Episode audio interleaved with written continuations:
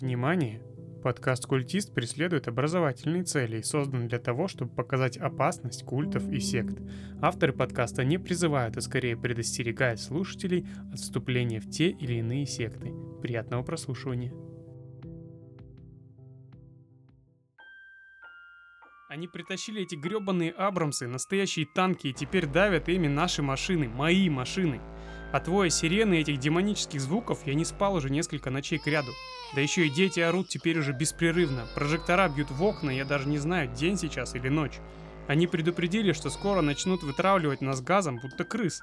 Все это похоже на какой-то дурной сон, бесконечный сон. Ну или на апокалипсис, к которому мы так тщательно готовились.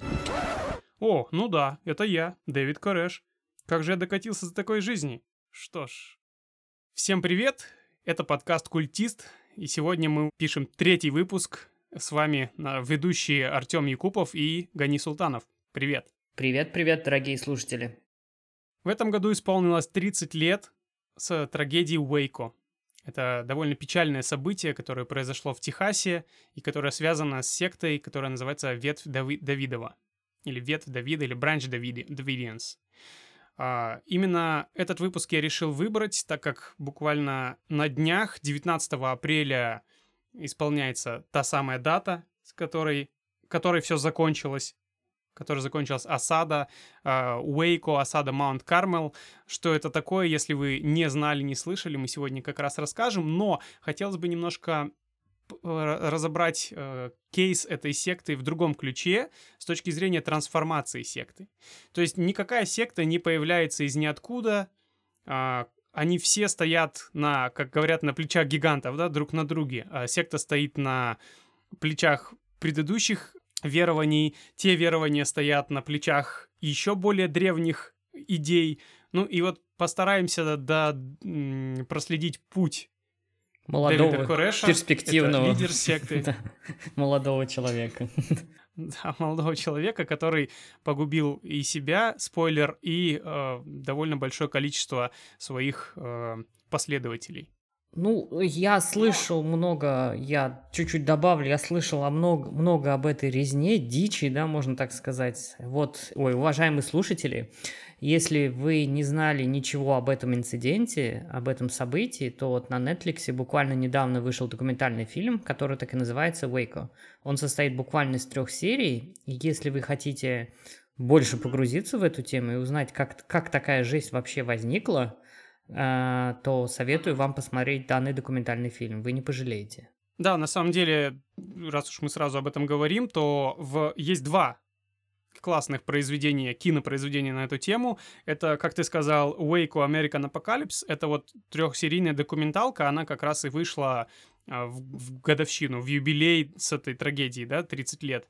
А, и там очень хорошо показаны как работа спецслужб, так и а, выжившие э, сектанты, бывшие освобожденные, э, дети на тот момент, сейчас уже взрослые люди, как они рефлексируют, а, и там показаны впервые за 30 лет редкие кадры, которых ранее, которые ранее не были опубликованы. Она очень крутая, очень довольно тяжелая. Мне понадобилось несколько дней, чтобы ее посмотреть. Ну, то есть в три дня по одной серии в день я не мог ее э, прожить сразу массово. И есть художественный сериал, он тоже называется «Вейко», или по в русском переводе «Трагедия Уэйко». Он 2018 года, шестисерийный, насколько я помню. Там очень классно показано, вот, ну, что происходило в дни осады. Но до этого мы доберемся. Про осаду мы тоже немножко поговорим в самом конце.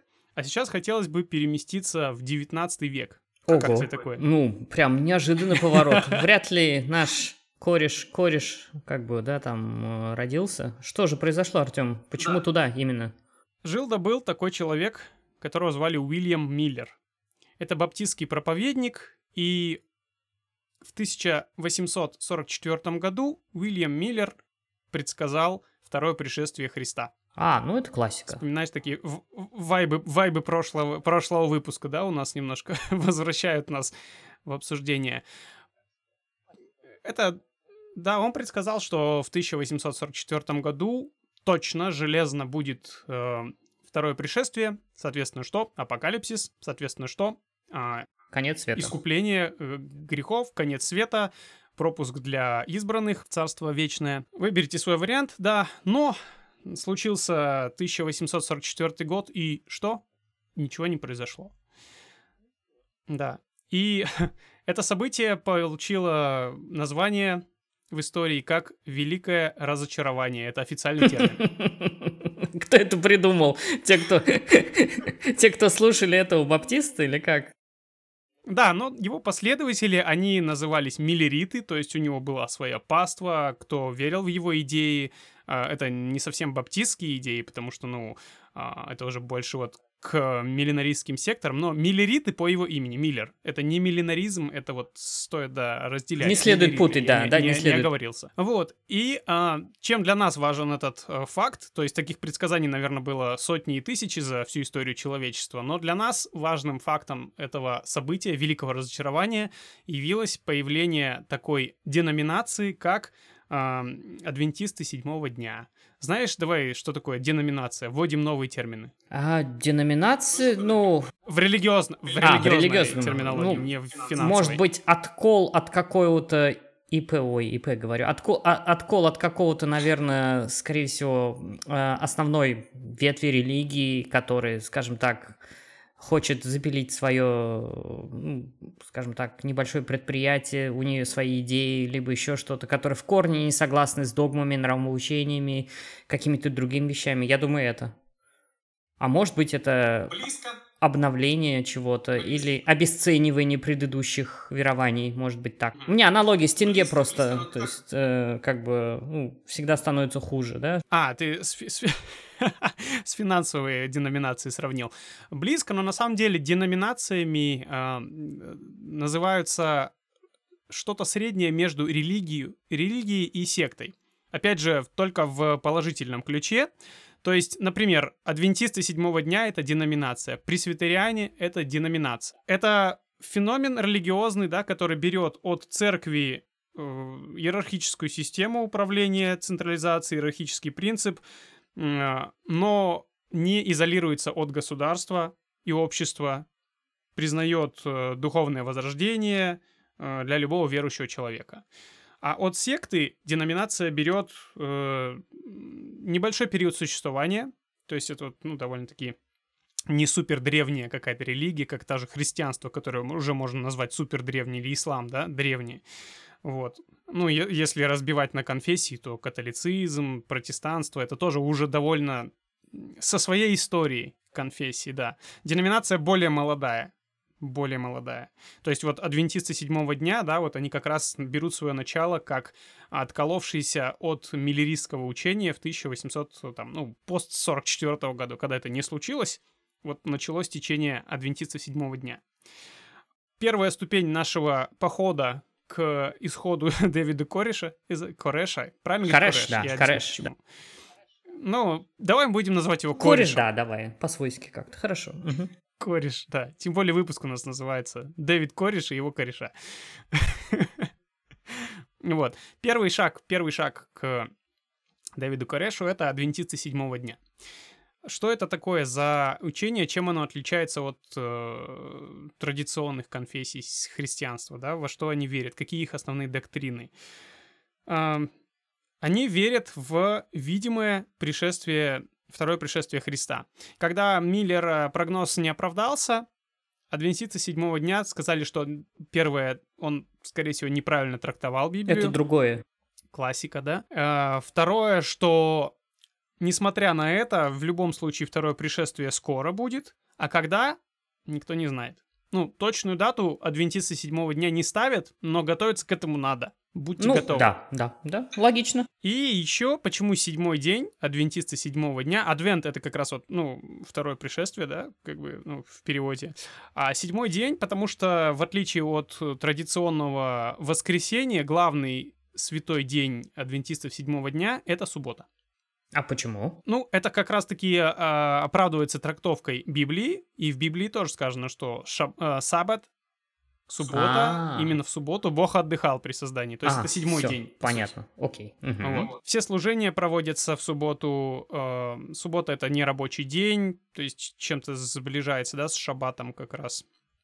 Вот. В ночь с пятницы на субботу проводятся вот ужины, потом также действует у, э, школа субботняя, когда можно прийти и там послушать проповедников. Да, что, что еще, что еще их отличает? Тут э, строгое соблюдение десяти заповедей. Это, ну, очень, очень прям считается. А, и наличие духа пророчества, то есть э, дара откровений свыше, это у них э, считается, ну, вполне реальной вещью. То есть если э, ты транслируешь какие-то мысли, которые тебе передал Бог, то, в принципе, к тебе прислушиваются, да, то есть тебя могут считать пророком, и, например, многие-многие из идей адвентистов седьмого дня, они основаны на пророчестве Елены Уайт, или Хелены Уайт. Ну, то есть вот по после того, как э, учение откололось от Миллера, да, то вот было пророчество у Елены Уайт, и она и ее пророчество, они вот для адвентистов седьмого дня являются такими, ну, базовыми. База. А, ну, еще каких-то моментов тоже добавлю, что они, отли... а, в отличие от э, Давай я буду называть это традиционное христианство, потому что для нас оно более привычно. Оно вряд ли так называется, то есть я буду иметь в виду, что это вот католицизм, православие, протестанство. Вот. Они отрицают учение о бессмертии души, Ого. и вечных муках. То есть э, христианство говорит нам, что грешники будут вечно мучиться в аду, да? А адвентисты от, от, от, отвергают эту, этот тезис и говорят, что при втором пришествии все будут воскрешены, грешники и негрешники, а, будет проведен суд, те, кто праведный, он а, вознесется, те, кто неправедный, грешник, они будут аннигилированы ага. и уничтожены посредством, посредством огня. Вот запомни. Понял. Огонь. Также э, одна из их доктрин состоит в том, что э, целостная человеческая природа соблюдается, то есть в человеке соединен э, тело, разум и дух, ну и что борьба за человечество и, собственно, между Иисусом Христом и сатаной, Люцифером, идет прямо сейчас, и человечество в это вовлечено. Это не когда-то, это не когда-то было, не когда-то будет. То есть это прям идет сейчас, а, очищение идет на небесах, и, ну, чем ты больше соблюдаешь э, заповеди, тем у тебя больше шансов пройти во второй тур. Хорошо. Ну, звучит заманчиво. Давай посмотрим, что там дальше. Их отношение к, мне показалось интересным, к гомосексуальности. Такой резкий переход, но я не смог удержаться. В целом не смог удержаться от этого вообще к бракам. А, адвентисты считают, что гетеросексуальные браки это единственное правильное основание для сексуальной близости.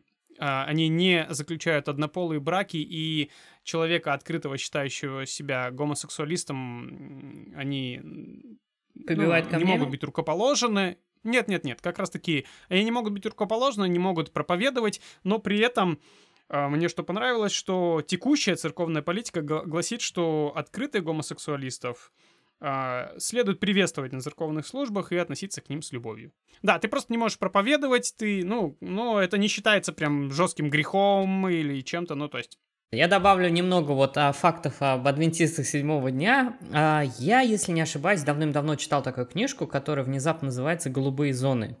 То есть адвентисты считаются, по-моему, долгожителями, потому что они хорошо питаются. То есть э, так как они живут в США, они выглядят такой достаточно значимой статистической аномалией на фоне ожирения, болезней среди всего остального взрослого населения Соединенных Штатов. И по-моему, если я не ошибаюсь, ученые их изучали и пришли к выводу, что их как бы питание, диета, а, образ жизни, они вот влияют как раз на повышенную, ну, такую повышенную степень долголетия, потому что таких голубых зон на нашей планете очень мало. Это Сардиния, это какая-то вот община, если не ошибаюсь, адвентистов седьмого дня, и, по-моему, Хоккайдо. Вот какие-то такие вещи, их буквально несколько. Вот, ну, как бы вот э, такой внезапный переход от гомосексуализма к здоровью, да. Угу.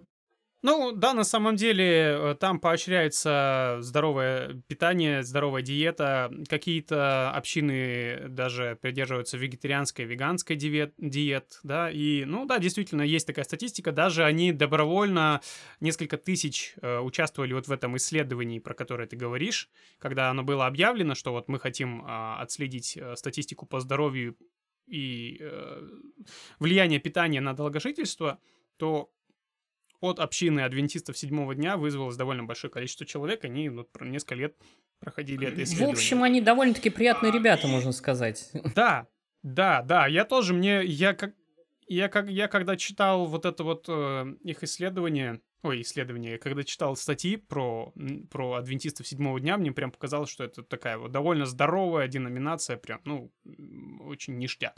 Не ортодоксальная, не, не радикальная, у них нету прям каких-то там радикальных мыслей. И вот этот вот а, известный нам по кино и сериалам образ крещения погружением в воду, это как раз-таки их практика. Знаешь, да, вот, ну, то есть окунают в воду, это вот как раз адвентисты седьмого дня практикуют. По состоянию на 30 сентября 2020 года в церкви адвентистов седьмого дня в мире крещено 21 миллион 760 тысяч 76 человек. Не слабо, почти население Казахстана. Да, это много. А, есть много ячеек или... Ну, это, наверное, не ячейка, это у секты ячейка. Коммун а, в разных странах, в том числе, я думаю, что есть и в Казахстане, точно есть э, в России. А, они могут даже понемножку отделяться по принципам, что-то дополнять свое, но в любом случае это адвентисты седьмого дня. И еще один на этой ступеньке интересный факт. Они а, во время войн всегда отрицали призыв, они всегда отрицали участие в войнах, и европейская ячейка даже была из-за этого поделена. Когда на второй, во Вторую мировую войну пришлось выбирать, то там, ну, довольно серьезные противоречия э, возникли, и те, кто э, придерживался действительно веры адвентистов седьмого дня, они не пошли на войну. И знаешь, есть такой фильм по соображениям совесть, совести, или Hacksaw Ridge, знаешь же? Да, я как раз о нем и вспомнил, и гуглю сейчас, я думаю, адвентист он или был или нет? Ага. Он адвентист, он адвентист, как раз Десмонд Дос, Десмонд Дос — это медик, который э, пошел на войну, но при этом отказался от оружия полностью и так за всю войну не взял, один раз взял по фильму, но не для того, чтобы э, убить кого-то и стрелять, и в итоге он вытаскивал пачками раненых солдат с поля боя, да. Отличный фильм, дорогие слушатели. Отличный фильм, дорогие слушатели, посмотрите, пожалуйста. Следим за руками и переходим ко второй ступеньке нашей, нашего пути к Дэвиду Корешу. В 1929 году некий болгарский иммигрант Виктор Хутев, или Хутев, я не знаю, как читается эта фамилия правильно, но давайте Виктор Хутев. Он в 1919 году примыкает к церкви адвентистов седьмого дня, но начинает проповедовать еретические истины, и в 1930 году объявляется экскоммуникадо. Это что? То есть на него объявляют охоту с Джона Уика, там отель Континенталь открывает охоту или что? 20 миллионов долларов. Это на самом деле церковный экскоммуникад или экскоммуникейшн. Это церковный термин, и он значит просто отстранение от общины. То есть ты не имеешь права вести религиозную деятельность в рамках общины адвентистов, ну и не только адвентистов, да, то есть в какой ты принадлежишь, в рамках э, своего, своей паствы ты не имеешь права вообще, ну, находиться. Тебя изгоняют, да, ты отстранен. Excommunication. Вот. И он э, начинает э, посягать на то, что адвентисты уже давно отошли от всех э, возможных истин, что и адвентистам нужна реорганизация, что они давно уже забыли свои корни и не помнят, о чем вообще есть вещи на порядок выше. Э, и что он говорит, что хватит уже, извините, яйца мять и э, говорить, что второе пришествие... Вот-вот. Э, вот-вот, давайте уже точно определим дату, и самое главное, давайте определим, кто будет, те самые, а, кто останется, кто, кому повезет пройти во второй тур. Уже пора давно прояснить, потому что все, все, все эти цифры, все эти имена уже давно записаны в Библии, вы просто не умеете читать, короче. Он пишет свой трактат, который называется «Шефардс Род». В нем он отражает, что э, второе пришествие Христа неименуемое, оно случится в наше время, скоро. К нему надо быть готовым. Э, э, и, ну, что нужно реформировать адвентистов седьмого дня. То есть вот в это благообразие адвентистов седьмого дня добавляется щепотка уже приближения апокалипсиса, да, то есть вот о, о чем мы говорили во втором выпуске, кто слушал, То есть начинают прощупываться какие-то моменты из Откровения, и э, на вот-вотах, на вот-вотах апокалипсис. вот. И а, он а, образует, ну, так после того, как его отлучают от э, церкви, он образует а, ответвление и называет его Davidian Seventh Day Adventist. Адвентисты а, Давидяне седьмого дня. Ого.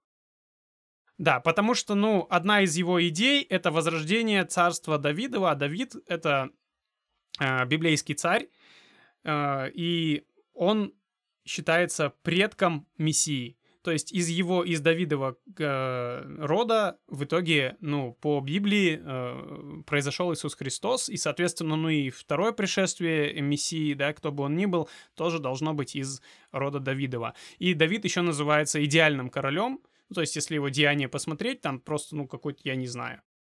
Прокачанный персонаж, да. Просто идеальный Аким, идеальный Аким. Ну и в честь него э, это ответвление начинает э, называться. Ну и, и также его сокращенно еще называют, так вот, Давидианское Seven Day, Адвентист, это слишком сложно, называют Шеферс Род по трактату.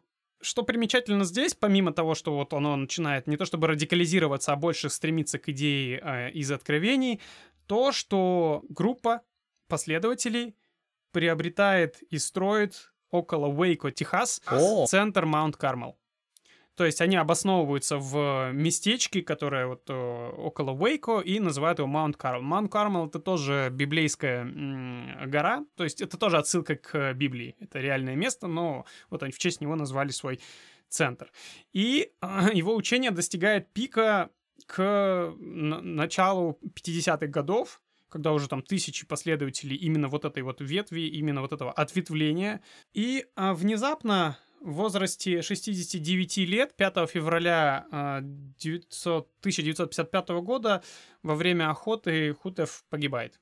Не знаю, был ли это несчастный случай или что, но неважно. Как жаль, он не увидел Ну и как, апокалипсис. как в таких, как в таких случаях э, происходит по вот этой его ячейке, по вот этой э, ответвлению Давидян проходит дрожь, она раскалывается, очень много всяких разных ответвлений происходит.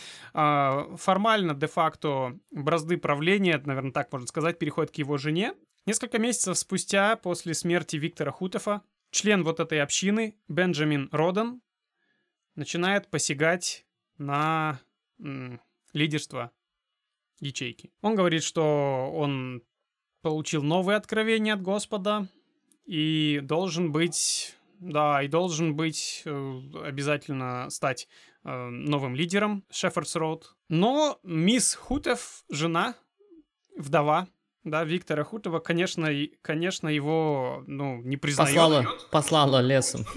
Какого черта, да. И он создает еще одно ответвление уже от Давидян. Они, по-моему, вот как, как грибы или как дрожжи, или как почки, как называется, как, блин, эти... И вот здесь вот просто это безумие в плане нейминга, потому что, ну, э, так вот сложно запомнить. То есть Виктор Хутев основал Давидическую адвентистскую церковь седьмого дня, а Бен Родан основал Давидянскую адвентистскую церковь седьмого дня. Ну, это в русском переводе. А, ну окей, как будто в немножко русском армянского. переводе, да, Родан излагает свои мысли в письмах к своим последователям, уже к своим последователям, и называет э, эти письма branch, ветвь. Почему? Потому что в книге Откровений 3.12 и в Захарии 6.12, действительно так, я ну, проверял, то есть там э, имя ветвь — это новое имя, которое Иисус возьмет Когда будет второе пришествие? втором пришествии. Мгм. И те, кто принял доктрину э, Бенджамина Родена, они становятся Branch Davidians, Seven Day Adventists. Ну или коротко Branch Davidians. То есть э, ветвь Давида, ветвь Давидова. Мы дошли. Да, мы дошли. В 57 году Флоренс Хутев, это как раз та самая вдова, она продает э, имение Маунт Кармел и покупает 941 акр земли неподалеку. Эльк, Техас, ну, в общем, тоже в Техасе Неплохо. и называет э, этот центр э, New Mount Carmel. Ну, то есть Что-то у них с брендингом плохо, блин. Обнови- обновили. Да. обновили, обновили здание. Нет, ну тот, тот как бы, тот, тот продано, теперь вот э, ближе к Уэйку, в 13 милях от Уэйка, новое, New Mount Carmel. Но что происходит 22 апреля 59 года? А, происходит факап, и в данном случае Флоренс э, Хутев а, предсказывает апокалипсис, и он не случается, и она теряет Власть. власть. Видишь, это, это, это, это одни и те же грабли. Я читаю эти истории, и мне так их всех жалко на самом деле. Ну почему они не могли отсрочить? Ну почему они не могли отсрочить подальше? Ну неужели как бы... Я понимаю, ну допустим, я допускаю, что у них были откровения, какие-то вызванные там как- каким-то экстатическим психологическим состоянием. Но почему, блин, на, на свежую Почему бы голову не подальше? подумать, да, как бы давайте отсрочим на 2059. Да, мы с тобой разбирали это во втором выпуске, и, ну, это должно случиться при твоей жизни, чтобы в тебя верили. Ты не можешь сказать, через 200 лет будет, э, тогда вся идея потеряет смысл. Ты же должен готовить свою паству к э, апокалипсису, который случится вот-вот. Но когда это не происходит, ты либо помнишь, либо его сам устраиваешь, либо ты, ну вот, тебя передавливает э, более молодой и более здоровый. Конкурент. Вот. Ну, собственно говоря, в 59 году случается этот факап. Роден, Бенджамин Роден, приезжает в Нью-Маунт Кармел, выкупает все, добавляет еще там несколько акров земли, и в 62 году становится полным владельцем Нью-Маунт Кармел, и для удобства переименовывает его просто обратно в Маунт Кармел. Как все у них запутано, блин. Да, да, да. Я говорю, следи за руками, это вот как шарик-варик, это здесь вот так работает. Возвращаемся, да, к истории. Флоренс Хутев э, забыта, Сходит отстранена. Бен Роден и его бранч Давидианс, ветвь Давидова, Давидова э, останавливаются и начинают свою проповедь, свою работу в Маунт Кармел.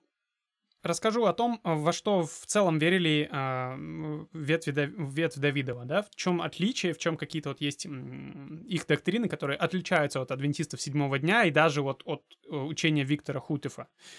Они точно уже решили, что конец света неизбежен, и Иисус Христос вернется для того, чтобы установить свое царство на земле. Они верят в своего лидера.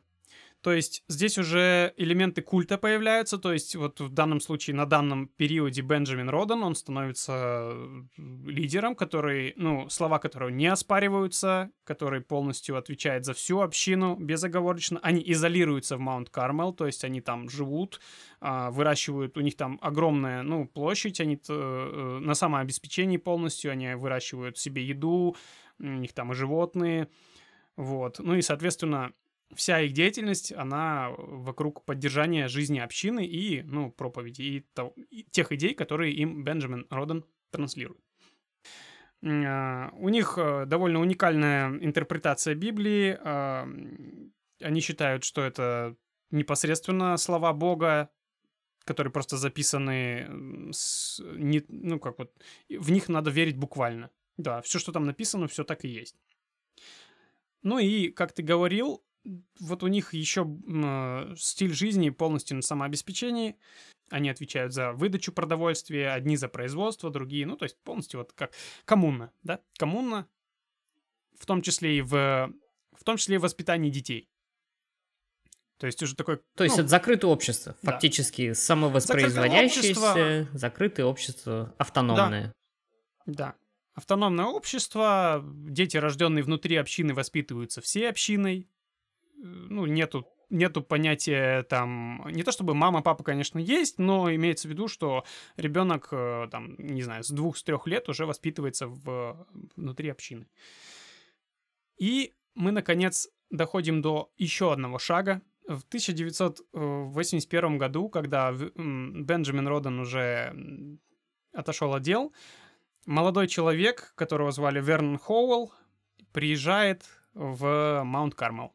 Ему понравились идеи э, ветви Давидовой, он решил к ним присоединиться. Ветвь Давидова в то время управляется Луи, Луис Роден, ну или Луиз же, Луизой, Луизой Роден, это жена Бенджамина, да.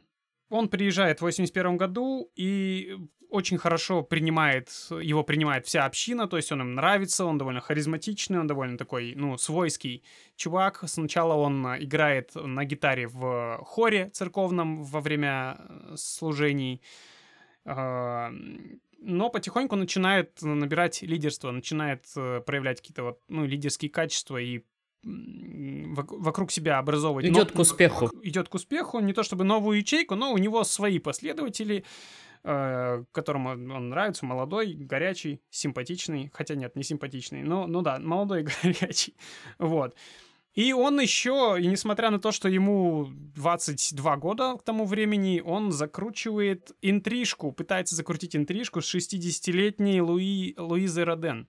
Да, и оправдывает он эту интрижку тем, что... Чем? Тем, что он избранный, и тем, что у нее и у него должен, должен как раз родиться тот, кто э, будет наместником Бога на земле. О, это банально. Ну, ну окей. Ну, блин, блин, ну не просто же потому, что она ему нравится.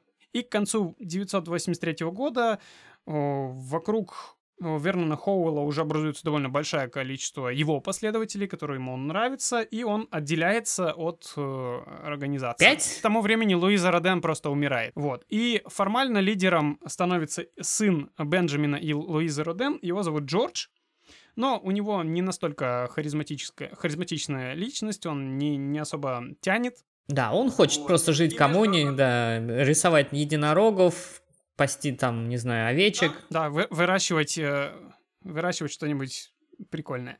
Вот. И между э, Джорджем Роденом и Верноном Хоуэллом начинается биф. за умы ветвь, ветви Давидовой. Изначально э, Хоуэлла и он изгоняют из общины, и они там живут со своими последователями не в Маунт Кармел, а где-то там неподалеку, чуть ли не на матрасах, то есть у них нету своего э, постоянного места жительства. А, но как, после того, как Луиза умирает, э, он все чаще и чаще начинает поддергивать Джорджа Родана. И это доходит до того, что в 1987 году Хоуэлл и его брат братишки приезжают в Маунт Кармел с оружием и э, устраивают перестрелку. Ого. То есть просто вот, ну, рейдерский захват, да, просто, просто перестрелку с э, э, людьми э, Джорджа Родена. Насколько я понял, никто не погиб, то есть это было просто громко, шумно, приехала полиция, и в итоге после небольшого судебного разбирательства а, вся правда оказывается за Верноном Хоуэллом. Я не знаю, может быть, это харизматическое, харизматичное его влияние, может быть, он как-то, ну, охмурил полицейских, может быть, он просто был более подвешен на язык, чем э, Джордж Роден. А, при этом, ну, Джордж Родон там его не посадили, ничего. Ну, то есть, в принципе, разбирательство ни к чему не пришло, но правда осталось за Верноном Хоулом. И он становится м, лидером полностью ветви Давидовой и все уже максимально закрепляется в а, Маунт Кармел. И Вернон Хоуэлл в 1990 году официально меняет имя на Дэвид Кореш. Так, у меня два вопроса. Почему Дэвид? И почему кореш? Здесь он э, собрал тоже, опять же, все не случайно. Дэвид это как раз-таки тот царь Давид, царство Давидова, которое они хотят восстановить. Это одна из э, миссий и целей, да. Он считал себя его воплощением, потомком. А Кореш это э, то ли армейское, то ли э, на иврите произношение имени царя Кира Великого. Это еще один библейский царь. Это, это, это персидский, персидский, персидский. Персидский. Ну, ну, библейский, в смысле он с Библии, да, персидский царь Кир Великий. Ну, уважаемые слушатели, Кир Великий, э, ну, наверное, если вы Тамирис читали, он там присутствует, ему рубит голову в конце, спойлер, он умирает. То есть это один из таких величайших персидских царей. По-моему, основатель династии Ахименидов, если не ошибаюсь. Потом у него был Дарий, Ксеркс второй, который пытался там да. покорить спартанцев. То есть, да-да-да, все вот эти завоеватели, персидские цари идут от него. Да, великие персидские цари. Почему эти два имя? То есть его э, главная как это миссия или одна из идей была создать новую линейку мировых лидеров. То есть что царь Давид, что царь Кир, это же величайшие цари, они многого чего достигли и в завоеваниях, и в справедливости, они ну, я же говорю, идеальные Акимы, да? Ну да, я бы насчет Кира, конечно, бы поспорил, ну ладно, то есть, учитывая его ну, печальный все, конец... все равно сложно... Погибнуть в степях Казахстана, да.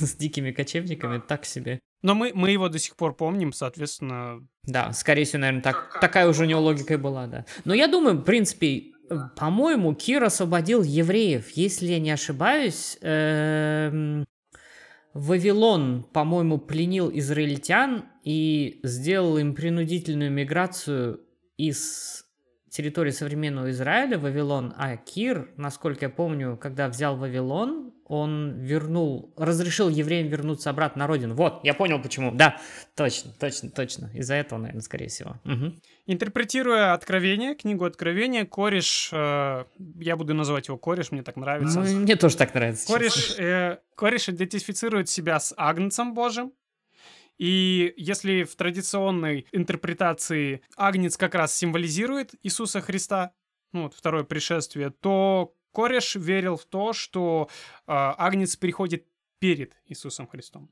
То есть такой предвестник. То есть я пришел сюда как Агнец Божий, это значит скоро, совсем скоро, вот-вот состоится второе пришествие. К чему все идет, да? Три года, с 90 по 93 год, кореш трансформирует общину так, что она уже очень-очень далеко становится похожей на изначально, о чем мы говорили 40 минут назад, об адвентистах седьмого дня. Во-первых, ну, Агнец Божий, да, то есть он уже э, примеряет на себя мессианскую э, мессианские одежды, то есть он уже полностью считает себя мессией и в каких-то даже интерпретациях Иисусом Христом, ну, Агнец Божий, то есть я Иисус, все, я, вот оно, второе пришествие. Он внедряет полигамию. Ого. Помнишь, изначально я говорил, что адвентисты придерживаются традиционных ценностей и моногамии. Здесь же он э, внедряет полигамию. У него было множество жен, он довольно легко взмахом одной руки разлучал э, жен и мужей. Если ему того хотелось, ему нравится какая-то девушка, она пришла со своим парнем в общину, они находятся в общине, он говорит, ну, сорян, теперь а, она моя жена. И никто ему не противился, ну, те, кто его были последователи. Абсолютной власти, да. Вот. Такая. Ну и э, основой его проповедей центральными были э, как раз-таки мысли из Откровения о скором апокалипсисе. Он считал, что по классическим американским техасским законам каждый может себя защищать и каждый может иметь оружие. Он видел и предсказывал, что вот-вот скоро должно случиться противостояние с правительством. Поэтому оружие покупалось, оружие модернизировалось, и к 93 году центр Маунт Кармел был просто забит оружием. Я расскажу каким э, чуть попозже. Он считал, что только ему доступны скрытые послания из Библии, и только он может их правильно интерпретировать, и, ну, как мы можем предполагать, интерпретировал их так, как ему хочется. Ну и, конечно же, он всем говорил, что он получает прямые послания от Господа, и ему все верили. То есть это вот как раз из, из адвентистов. Культура проповедников, она вот из, ну, и озарений, она взята вот из адвентистов седьмого дня. И к 93 году, году вокруг Маунт Кармел сложилась довольно плохая репутация общественная. Кто бы мог подумать? Потому что, да. Ну, коммунна и коммунна. Ну, недалеко от Уэйко в Техасе стали поступать многочисленные жалобы на абьюз, на плохое отношение к детям, на детское насилие, ну, то есть стали жаловаться о том, что там вот, ну, условно говоря, он может взять себе в жены несовершеннолетних детей, э, девушек, там 14, 15, даже говорили, там, 12 лет. До проверки не доходило, то есть до ордера не доходило, и в какой-то момент поступила жалоба о том, что а, внутри Маунт Кармел легализованное оружие переделывают в полуавтоматическое и автоматическое, что запрещено по законам штата. Поступила жалоба в так называемое бюро ATF, это алкоголь, табако и firearms, бюро контроля алкоголя, табака и оружия. Есть такое в США. Проще его АТФ называть. Да. Вот, а, поступило э, заявление на, ну, запрос на проверку, и 28 февраля 93 года агенты АТФ приехали в Маунт Кармел с проверкой. Ничего не предвещало беды. То есть, ну, агенты, они выглядят как? Это не просто какие-то люди в костюмах, да, с галстуками, нет, это прям, ну, э, молодчики в бронежилетах с касками, э, ну, все пока было довольно культурно, то есть они приехали с ордером на обыск. Там был инсайдер, там был человек, который, ну, прям сливал данные э, изнутри. Но прям на входе завязалась перепалка, им открыл дверь сам Кореш, завязалась перепалка и началась перестрелка, которой, ну, они точно не были готовы. Да, у них было оружие у э, а, АТФ, да, э, агентов. А, началась перестрелка, и в итоге которой а, четверо агентов АТФ было убито, и шесть участников секты э, тоже было убито и многие были ранены, в том числе Давид Кореш. Что, они начали ругаться или как? Или там не поделили? Или просто они не позволили войти э, на обыск? Ну, они не позволили войти, то есть, да, да, да, они понимают, у них там и гранаты, у них там, то есть, абсолютно боевое оружие, пулеметы, и у них даже там было, э, как потом оказалось, крупнокалиберное противотанковое ружье, которое пробивает насквозь Абрамс. Да, ну то есть они конкретно готовились к противостоянию с э, правительством, с службами. Вот, ну и началась перестрелка, после чего, конечно же, на время воцарился воцарилась тишина, потому что там ну, был запрос на вывоз раненых. Все, кто пытался к ним подойти, их обстреливали, а, их пытались вывести. В итоге им удалось договориться, чтобы раненых увезли, трупы увезли. А, и а, Дэвид Кореш полностью баррикадируется и закрывает все входы. Вот, и начинается, ну, подваливает ФБР. Так. На второй день, да, и начинается процесс переговоров. А, ФБР знает, что внутри очень много женщин, детей, точное количество им неизвестно, но они выходят на связь с Дэвидом Корешем. Он, несмотря на то, что он ранен, но довольно спокойно говорит, размеренно, зная, что делает. Главная задача ФБР первых дней была вытащить оттуда как можно больше детей. Они начинают переговоры, и Дэвид Кореш выдвигает такое условие. Он говорит, я сейчас вам вышлю voice, голосовое, ну, то есть свое обращение, да, где-то около часа длиной, свой, свой месседж для, для мира, да, и за каждую трансляцию по радио национальному я буду выпускать двух детей. ФБР идет на этот шаг. С 1 марта по 10 марта 1993 года довольно успешно вытаскивают потихоньку-потихоньку оттуда детей разных возрастов, то есть там, ну вот совсем э, годовалых до там 13 лет, до 13-12. В обмен на того, чтобы 10 дней слушать вот как бы его голосовые сообщения, да? По часу длиной к ряду? Или ну, ФБР Нет, они, нет они, они пускают, они пускают. Нет, почему? Они пускают, то есть все легально на радио выходит. Причем это, ну, радио м- религиозное, христианское радио, то есть тут как бы тематическое, не просто какое-то там м- дача, дача FM. Между тем, периметр Маунт Кармел э, окружают сотрудники другой службы, которая называется HRT, Hostage Rescue Team, это команда освобождения заложников. И это такие мол- молодцы с боевым опытом, очень крепкие, очень шарящие в, в любых боевых тактиках, э, имеющие опыт войн, да, вызволения заложников из самых сложных э, частей мира, в том числе и у, у Талибана, и в Афганистане, ну, такие довольно крепкие ребята. И вот здесь идет самое главное — противоречие между переговорщиками ФБР и между вот этой командой HRT в том, что ФБР воспринимает а, всех... Как говно. Последователей... Нет. Всех последователей ветви Давидова как пострадавших, которых нужно, ну, вытащить оттуда. Так.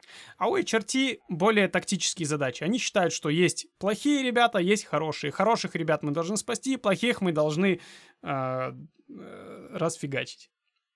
А, переговоры продолжаются, дети, детей продолжают выпускать, и а, переговорщики ФБР показывают в кадре а, одного из а, детей, двухлетнего, которого они вызволили заранее. Они там все в детском центре около Вейко содержатся, вызволенные дети. Они показывают запись а, Дэвиду Корешу, ну и тем, кто там остался внутри, а, его матери, этого ребенка. Что он грустит, что ему плохо. А он действительно там все играют, а он ну, такой, да, ему в, нужен в депрессию маме. впал. К маме, да. И они а, просят вы, высв- высвободить маму, мама взрослая, ну, то есть как взрослая, ей там 20 с чем-то лет, может быть, вот. Совершеннолетний. И Кореш и соглашается, ее выпускают, и тут же садят в тюрьму.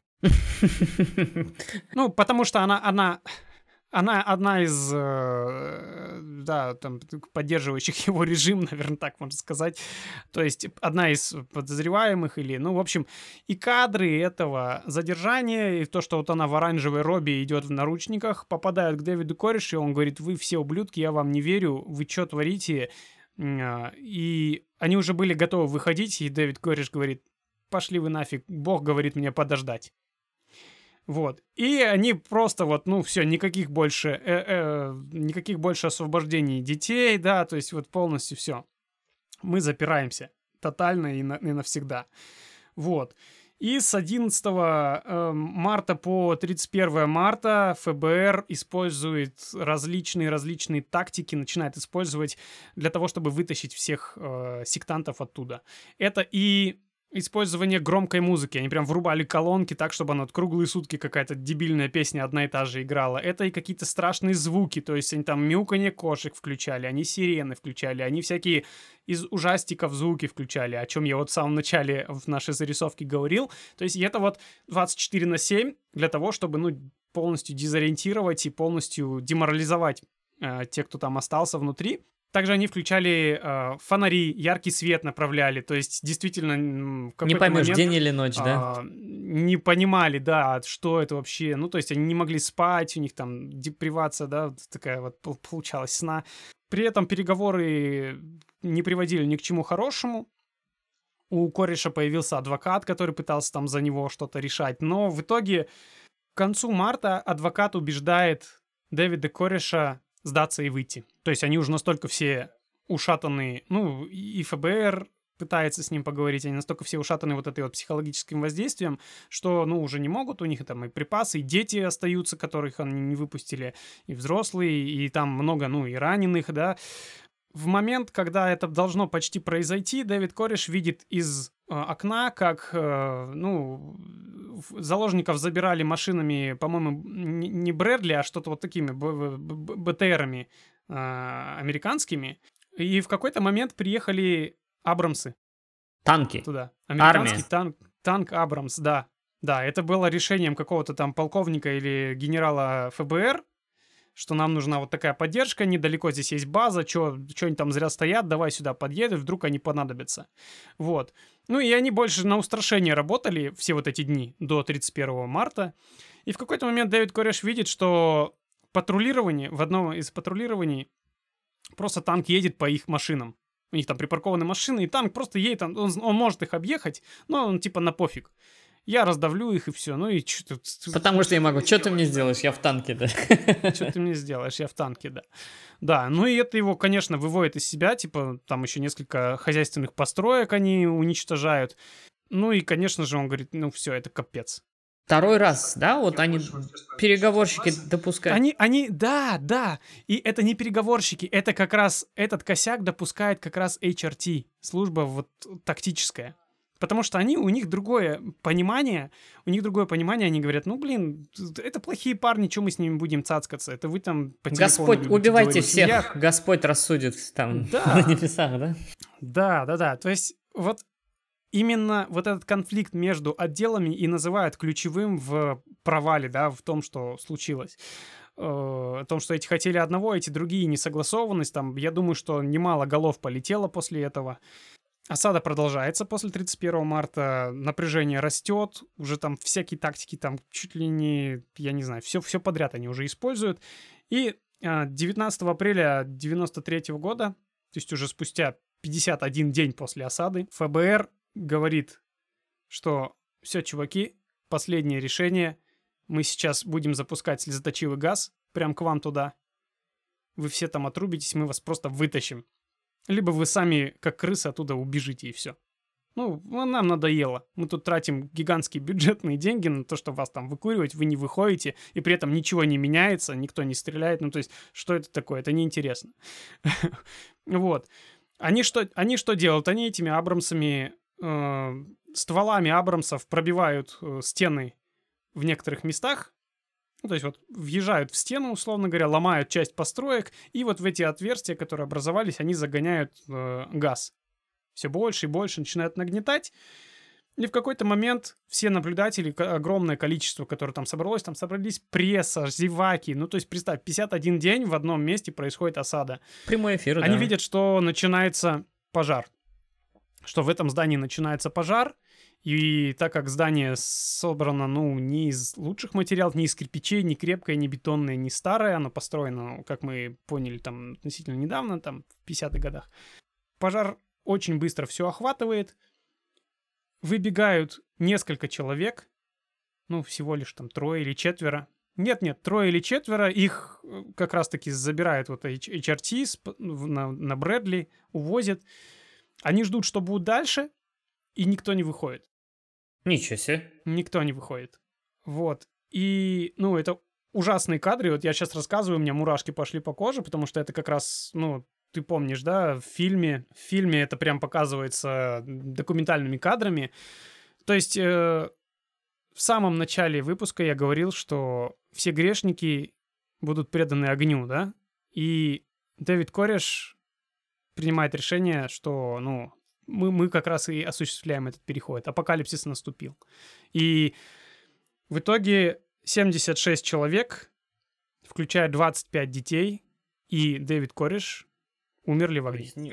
Несмотря на то, что, несмотря на, скажем так, опасность, огонь, там, еще что-то, эти люди предпочли умереть? Проводили эксгумацию, и у многих трупов, в том числе у Дэвида Кореша, были огнестрельные ранения, то есть, э, скорее всего, они либо застрелились, либо застрелили друг друга, вот, но в любом случае никто не захотел, ну, не то, что никто, а вот всего лишь там трое-четверо человек а, действительно испугались огня, да, и а, пару из них есть вот в этой документации, документалке они рассказывают прям вот в подробности, показывают, что вот это, это я как раз, вот там кадр показывают, это вот я 30 а, лет назад.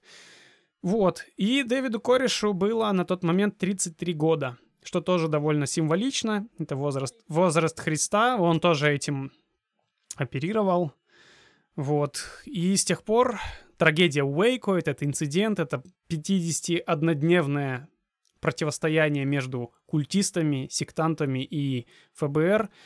Ну, вот так вошло печальная страница в американской истории. Имела, кстати, свои последствия и на влияние на другие э, события.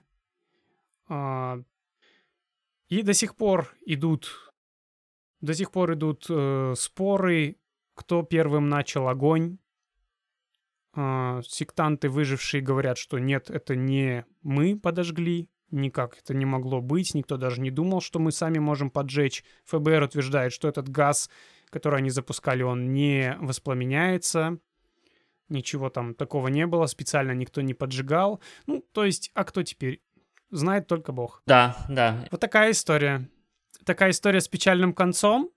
Хотел я передать вот такую трансформацию секты от весьма приятных ребят, как адвентисты седьмого дня, через сеть расколов и ответвлений, и как это вот дошло до такой резни и до такого страшного события, как трагедия Уэйко.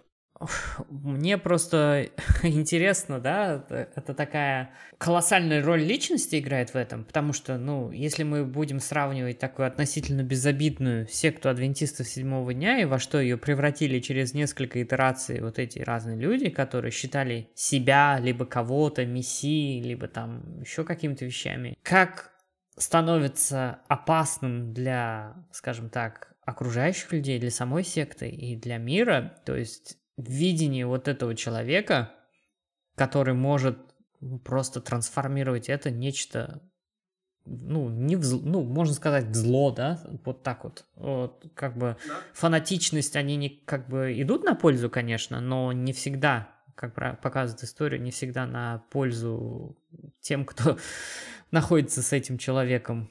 Да уж, это, это, это очень... Это очень хреновая история. Это очень хреновая. Хреновая, но поучительная история.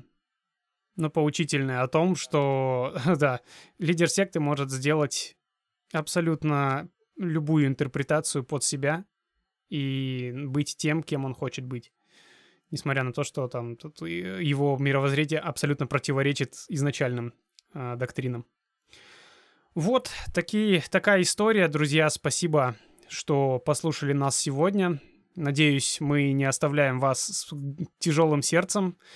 А, мы старались эту историю рассказать как-то более с интересными подробностями, даже с юмором. А в следующем выпуске нашего подкаста «Культист» мы наконец-то, а может и не наконец-то, мы отойдем от постхристианских сект и расскажем про немножко другое. А, а пока, пожалуйста, слушайте подкаст э, на всех площадках, которые вы знаете, где вы слушаете подкасты. Пожалуйста, расскажите о подкасте своим друзьям в соцсетях. Можете сделать сторис, можете просто поделиться ссылкой. Нам будет очень приятно. Нам хотелось бы, чтобы об этой теме узнало как можно больше людей. А также сегодня у нашего э, подкаста появился телеграм-канал, буквально только-только мы его создали. Там будут анонсы новых выпусков и также дополнительный контент, небольшой чат. И там вы можете пообщаться как с друг с другом, так и с нами по поводу культов и сект. Спасибо вам, друзья. Пожалуйста, ставьте лайки, пишите комментарии и отмечайте нас э, в социальных сетях. Э, ставьте звездочки Яндекс подкасты, ставьте 5 звезд или 4 звезды или 200 звезд в, э, в Apple подкасты на другой любой платформе. А, мы очень благодарны, что вы нас слушаете. То есть э, буквально недавно Артем мне сказал, что нас прослушало уже больше там 100 с чем-то человек. Это очень-очень круто. Э, нам очень приятно, что вы нас слушаете. Спасибо вам. Пожалуйста, дайте знать э, своим друзьям, людям, тем, кто интересуется или даже не интересуется сектами и культами о нашем подкасте. Спасибо вам большое, друзья. Пока-пока. Пока. -пока. Пока.